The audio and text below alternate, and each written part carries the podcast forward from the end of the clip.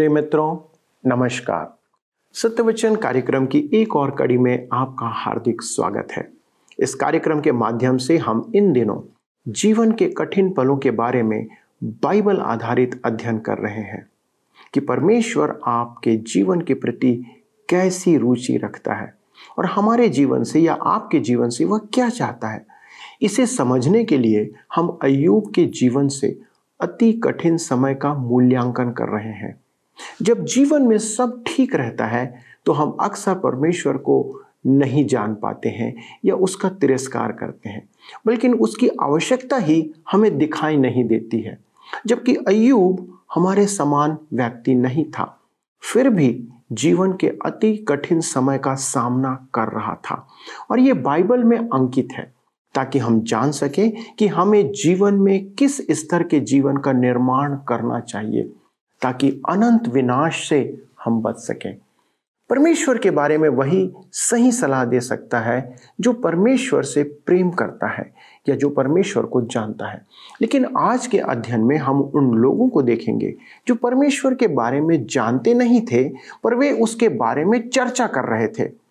कई बार उनके विचार हमें सही लगते हैं, लेकिन वे वास्तव में होते नहीं हैं। आइए एलिपज के उत्तर के द्वारा जाने कि ऐसे लोग कैसी सलाह देते हैं ताकि हम ईश्वरी सलाह को समझ सकें। मेरे मित्रों, हम सब इन दिनों अयुब की पुस्तक से अध्ययन कर रहे हैं। पिछले अध्ययन में हमने देखा कि तीन सत्र में उसके मित्रों ने उससे बातचीत की। आइए, आज हम आगे बढ़ेंगे और अयुब की पुस्तक तीन अध्याय उसके छः पद से लेकर बारह पद तक पढ़ें। यहाँ लिखा है, घोर अंधकार उस रात को पकड़े, वर्ष के, दिनों के बीच वह आनंद न करने पाए, और न महीनों में उसकी गिनती की जाए। सुनो, वह रात बांझ हो जाए, उसमें गाने का शब्द न सुन पड़े। जो लोग किसी दिन को धिक्कारते हैं और लिब्यातान को छेड़ने में निपुण है, उसे धिक्कारें। उसकी संध्या के तारे प्रकाश न दें। वह उज्याले की बाट जो है, पर वह उसे न मिले। वह भोर की पलकों को भी देखने न पाए, क्योंकि उसने मेरी माता की कोख को बंद न किया और कष्ट को मेरी दृष्टि से न छिपाया। मैं गर्भ ही में क्यों न मर गया? पेट से निकलते ही मेरा प्राण क्यों न छूटा? मैं घुटनों पर क्यों लिया गया? मैं छातियों को क्यों पीने पाया?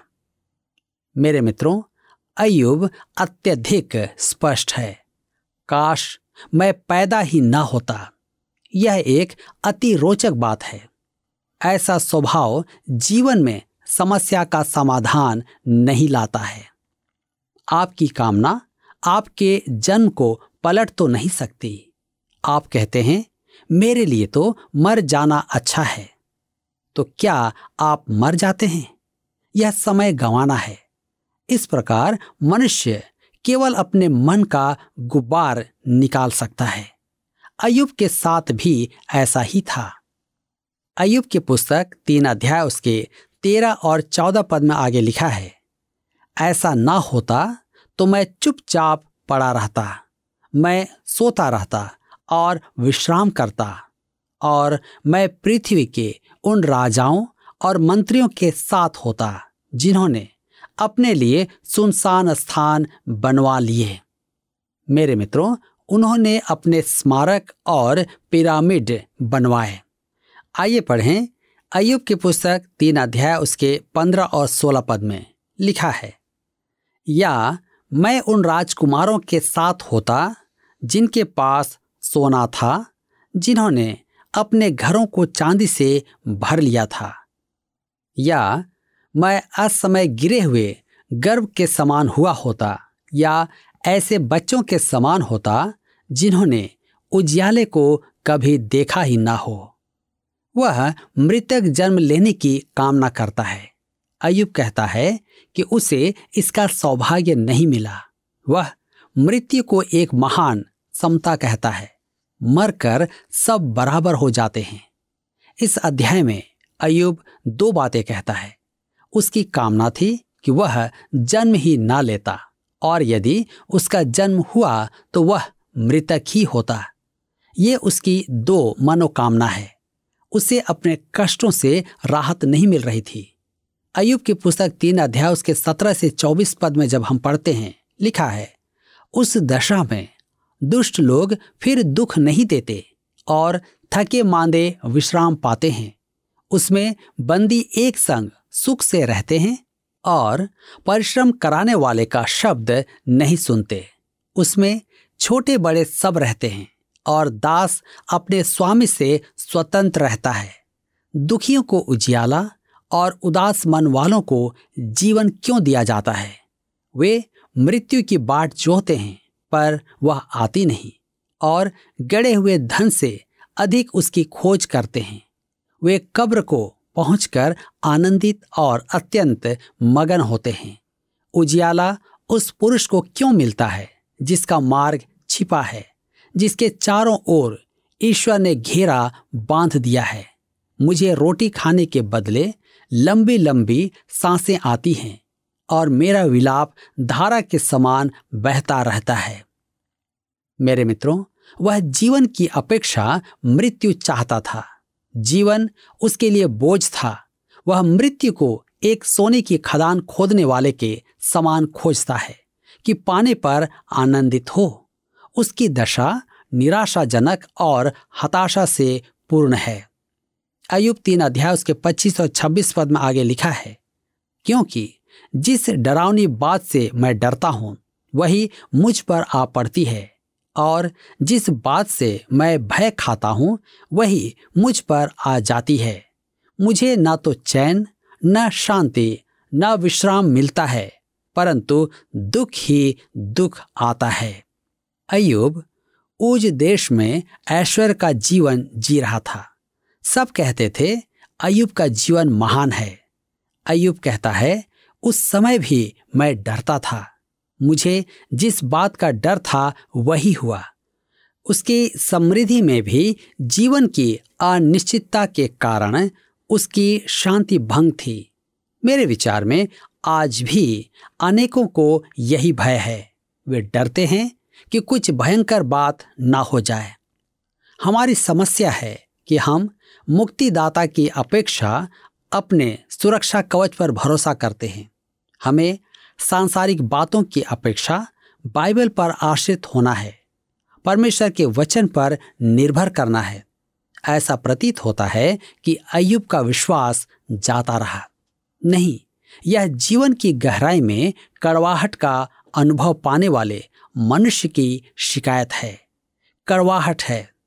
वह समझ ही नहीं पा रहा था कि उस पर कष्ट क्यों आए। उसके मित्र वहाँ बैठे हैं। और वह अकेले ही शिकायत कर रहा है।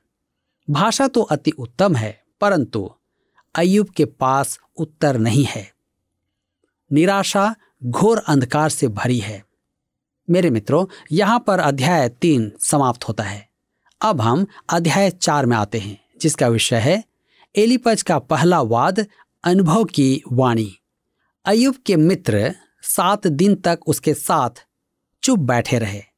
वे केवल अपना सिर हिलाते थे, जैसे कि कह रहे हों, अंत में पकड़े ही गए। ऐसा प्रतीत होता है कि अयुब कष्ट सहन कर सकता था, परंतु अपने मित्रों का यह स्वभाव उससे सहन नहीं हुआ। अतः वह कहना आरंभ करता है, शिकायत करता है, रोता है। उसकी निराशा अंधकार से पूर्ण थी और उसके पास अपने कष्टों का उत्तर ही नहीं था। अब उसके मित्र प्रति उत्तर में कुछ कहते हैं। सबसे पहले, एलिपज, फिर बिलदद और अंत में सोपर। इन मित्रों के नाम ही उनका चित्रण प्रस्तुत करते हैं। एलिपज का अर्थ है, परमेश्वर की शक्ति है, या परमेश्वर शुद्ध सोना है। बिलदत का अर्थ है, कलह का पुत्र, प्रसंगवश, वह ओछा भी है। वह अपने आचार विचार में गंवारो, मुंहफट और निर्दयी है।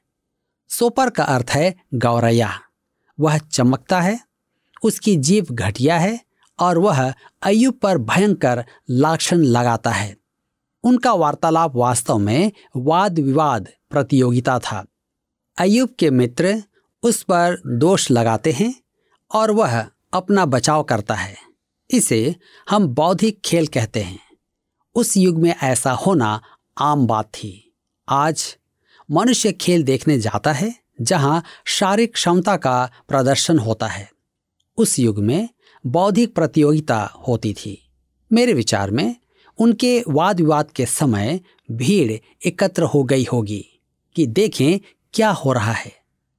हम सोचते हैं कि उस युग के लोग सभ्य नहीं थे, परंतु वे बौद्धिक बातों पर बल देते थे।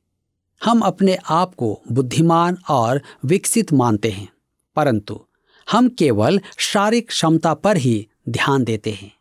हम इन प्राचीन लोगों से अधिक विकसित नहीं हैं, जैसा हम सोचते हैं। अयुब ने शिकायत करना आरंभ किया। वह ऐसी घोर निराशा में था कि मनुष्य शायद ही कभी ऐसा निराश हुआ हो। शैतान ने उससे सब कुछ छीन लिया था। उसके पास कुछ नहीं था, न ही आश्रय के लिए स्थान। उस समय परमेश्वर भी उससे बहुत दूर प्रतीत हो रहा था। एलिपज पहला मित्र था जो अपने विचार प्रकट करता है। वह अनुभव की बात करता है। वह एक असाधारण मनुष्य था और वह एक अद्भुत एवं रहस्यमय अनुभव सुनाता है। वह जो देखने में तो उसकी हर एक बात पर निर्भर है। उसे अद्भुत दर्शन प्राप्त हुए हैं और उसने वे बातें सुनी हैं जो किसी ने कभी नहीं सुनी।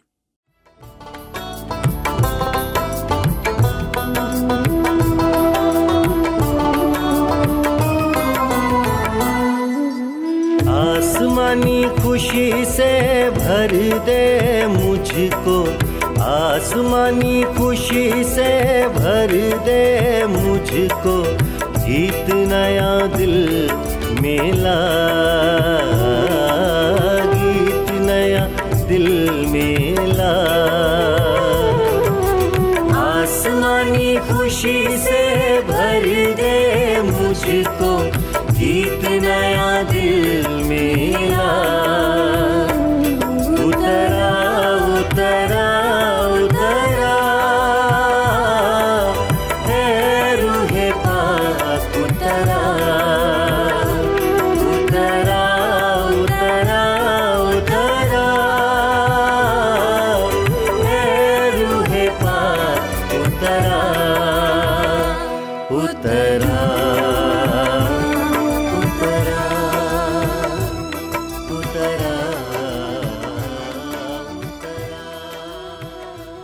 की पुस्तक चार अध्याय उसके एक और दो पद में लिखा है। तब तेमानी एलिपज ने कहा, यदि कोई तुझसे कुछ कहने लगे तो क्या तुझे बुरा लगेगा? परंतु बोले बिना कौन रह सकता है? वह कूटनीति अपनाता है, परंतु वह झूठी दीनता प्रदर्शन करता है। यदि मैं कुछ कहूँ तो आप बुरा तो नहीं मानेंगे? तब वह कहता है आपको बुरा लगे तो लगे, परंतु मैं तो कहूँगा कि अयुब चार अध्याय उसके तीन से पाँच पद में लिखा है, सुन, तूने बहुतों को शिक्षा दी है और निर्बल लोगों को बलवंत किया है।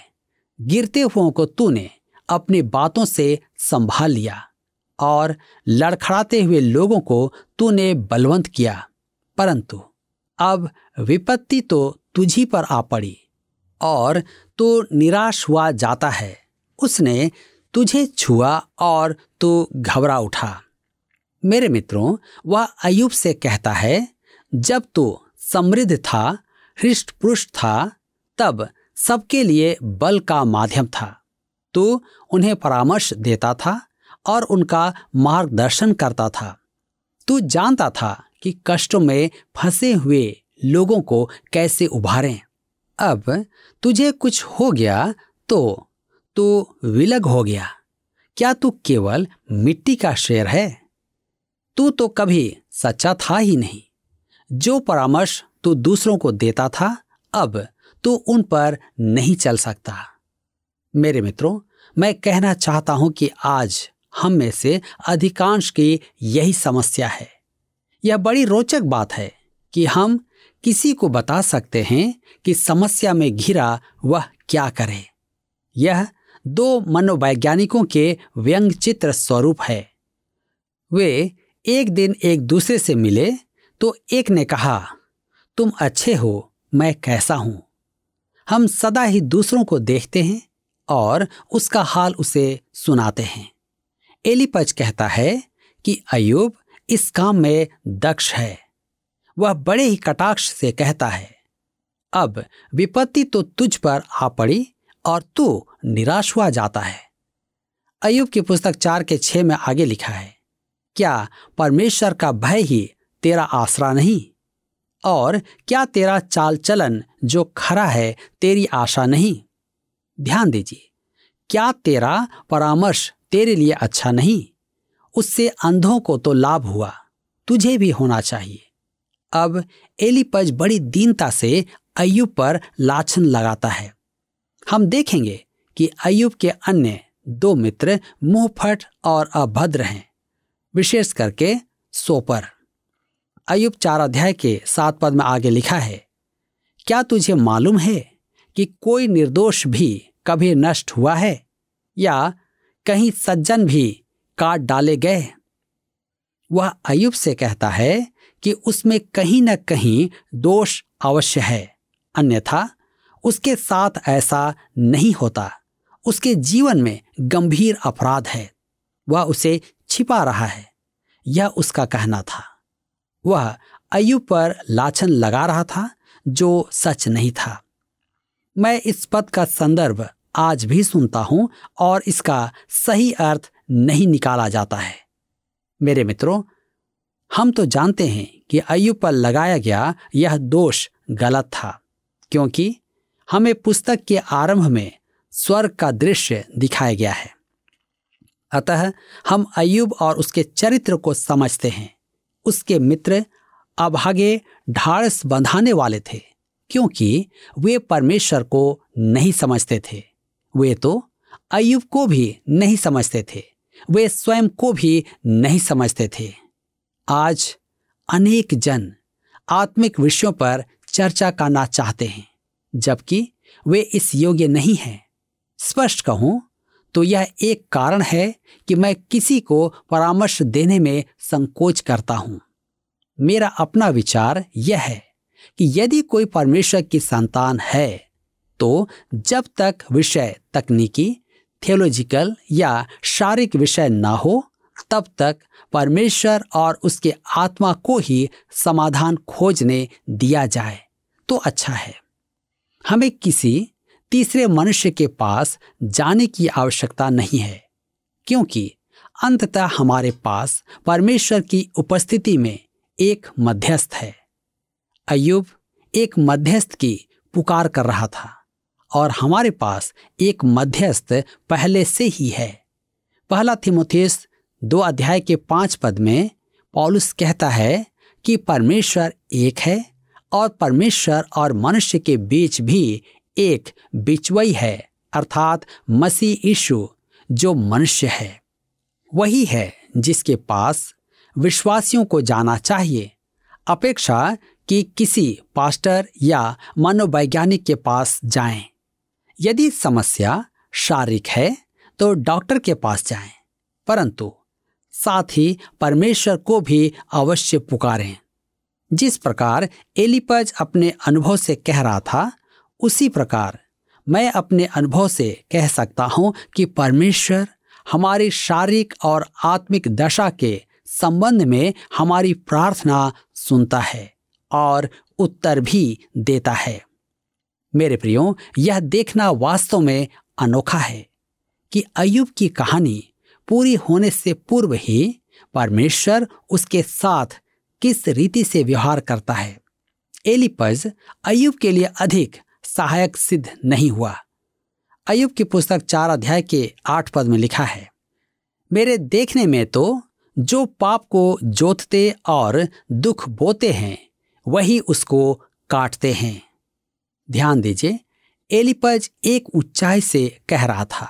वह अयुब को तुच्छ समझ रहा था।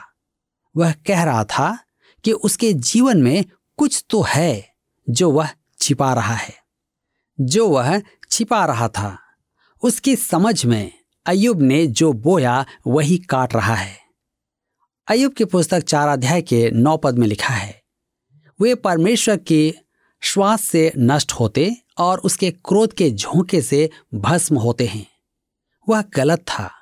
परमेश्वर अपनी संतान की ताड़ना तो करता है, परंतु उन्हें नष्ट नहीं करता।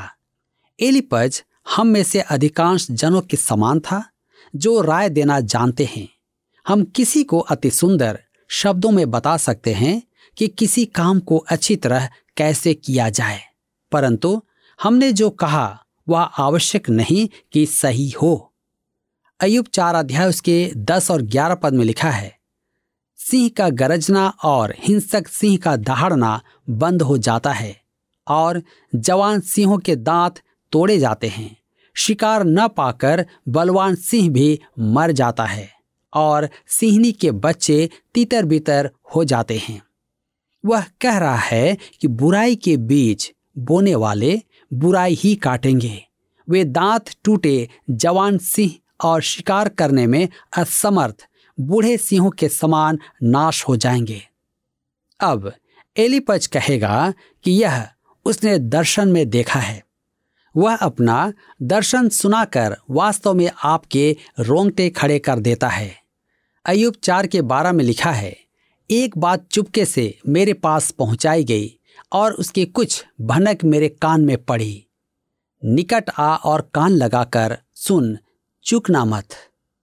अयुब चार उसके तेरह और चौदह पद में लिखा है, रात के स्वप्नों की चिंताओं के बीच जब मनुष्य गहरी निद्रा में रहते हैं, मुझे ऐसी थरथराहट और कपकपी लगी कि मेरी सब हड्डियाँ तक हिल उठी।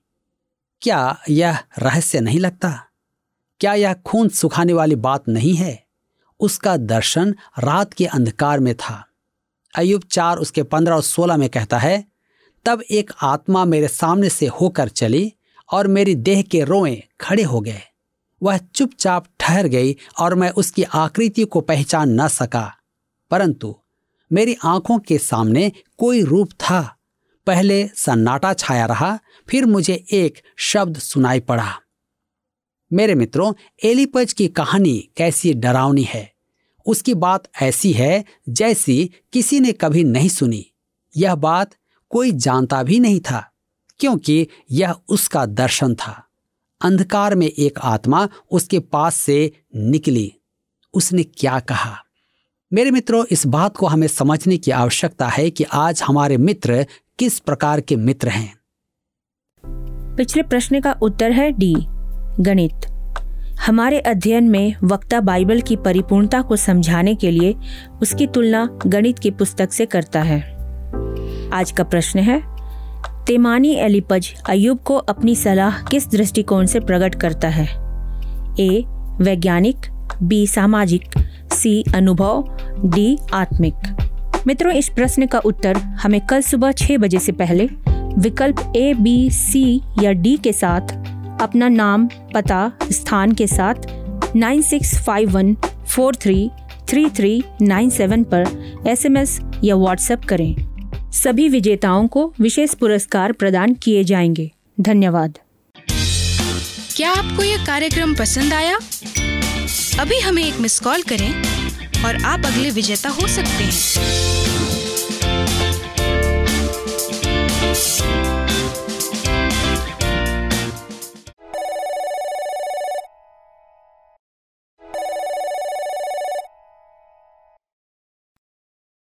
दोस्तों, आपने आज सुना और देखा कि अयूब अपने जन्म के दिन को कोसता है। उसके मुँह से जो कुछ हो सकता है, वो अपने जीवन के बारे में कहते चले जाता है। लेकिन वह परमेश्वर के विरुद्ध कोई बात नहीं कहता है। वह सब प्रकार से जीवन में उजड़ गया है, लेकिन वह अपने बारे में ही कहता रहता है और परमेश्वर के विरुद्ध कुछ नहीं कहता। दोस्तों, वह नहीं जानता था कि यह संकट उसके जीवन में क्यों आया है। यही बात हमारे जीवन और अयूब के जीवन में हमें अलग करती है। हमारी प्रभु भक्ति अर्थात परमेश्वर के प्रति हमारी भक्ति का प्रमाण ना भी हो तो भी परमेश्वर से हम प्रश्न करते हैं। यदि हम परमेश्वर के सन्मुख भक्तिपूर्ण नहीं हैं तो भी हम परमेश्वर से पूछते हैं। अयुब समझता है कि परमेश्वर कौन है? वो जानता था कि वह परमेश्वर है। उसके कार्य पर वह संदेह नहीं करता है। हमें अयूब से इस बात को सीखना चाहिए कि हम मनुष्य ही हैं और हमें परमेश्वर पर भरोसा रखना है। तब हम एलिपज को देखते हैं, जो परमेश्वर के व्यवहार को अपने विचारों के आधार पर प्रस्तुत करता है। दोस्तों, हमें ऐसे मित्रों को पहचानना है कि हम उनकी बातों से, उनके द्वारा से कही गई सुझाव के द्वारा हतोत्साहित ना हो। जो परमेश्वर के वचन से प्रेम करने वाले और उस पर चलने वाले हैं, वे ही हमारा मार्गदर्शन कर सकते हैं। परमेश्वर बहुधा अपनी उत्तम बातों को समझाने के लिए या हमें अनुशासित करने के लिए हमें संकट में डाल सकता है, लेकिन वह कभी भी अपने भक्तों का विरोधी नहीं हो सकता। इस बात को आप अपने दिमाग में बैठा लें। इन्हें स्मरण करते हुए आइए हम भी अपने जीवन में चलते चले जाएँ और प्रभु आप सबों का निरंतर मार्गदर्शन करता रहे। आइए हम प्रार्थना करें। परमेश्वर पिता, हमारे प्रभु यीशु के नाम से आपको धन्यवाद देते हुए आपके सन्मुख आते हैं कि प्रभु अनेक बार हमारे जीवन में ऐसा समय आता है जब हम अपने जन्म को कोसते हैं। जब हम निराशा के निचले स्तर पर पहुँच जाते हैं, जब हमें समझ नहीं आता कि हम क्या करें। प्रभु, ऐसे समय हमारी सहायता करना कि हमारा विश्वास आपसे अलग ना हो। क्योंकि प्रभु, मानव जीवन के लिए केवल एक ही बागडोर है जिस पर हम भरोसा कर सकते हैं, और वो आप हैं प्रभु। प्रभु, हमारे दर्शकों के लिए प्रार्थना करते विशेष तौर पर आज हम अपने उन परिवारों के लिए प्रार्थना करते प्रभु, जिन परिवारों में टूट है, जो परिवार बिखर रहे हैं, जिनके पास समस्याओं का अंबार लगा हुआ है, जिन्हें लगता है कि उनके लिए कोई रास्ता नहीं बचा। प्रभु, अनुग्रह करना कि वे आप पर दृढ़ विश्वास बनाए रखें और इस बात पर धैर्य रखें कि समय के साथ आप उनके लिए छोड़ौती को भेजेंगे। आप उनके लिए उत्तम मार्ग निकालेंगे। और प्रभु, आप ही हैं जो ऐसा कर सकते हैं। प्रभु, उनकी दशा को वे ही जानते हैं। किसी भी मनुष्य की कोई भी सांत्वना उनके लिए कभी कोई आशीष नहीं ला सकती। कोई सांत्वना उन्हें नहीं मिल सकता। लेकिन प्रभु, आप अपना हाथ बढ़ाकर उनके लिए तसल्ली प्रदान करें और उन पर अनुग्रह करें। धन्यवाद के साथ विनती यीशु के नाम से मांगते हैं। आमीन। दोस्तों, क्या आपके जीवन में ऐसी परिस्थिति है जिसमें आपके सामने कोई मार्ग खुला हुआ नहीं दिखता? तो आप परमेश्वर पर भरोसा बनाए रखें। प्रार्थना निवेदन आप हमें भेज सकते हैं। अगले प्रसारण में हम इस अध्ययन को आगे बढ़ाएँगे और जी हाँ यदि आज के अध्ययन ने आपके हृदय को छुआ है तो कृपया फ़ोन उठाएँ और एक मिस कॉल करके हमें इस बात को सूचित करें। प्रभु आपको आशीष दे और विश्वास योग्यता के साथ चलते रहने में आपकी सहायता करें। धन्यवाद।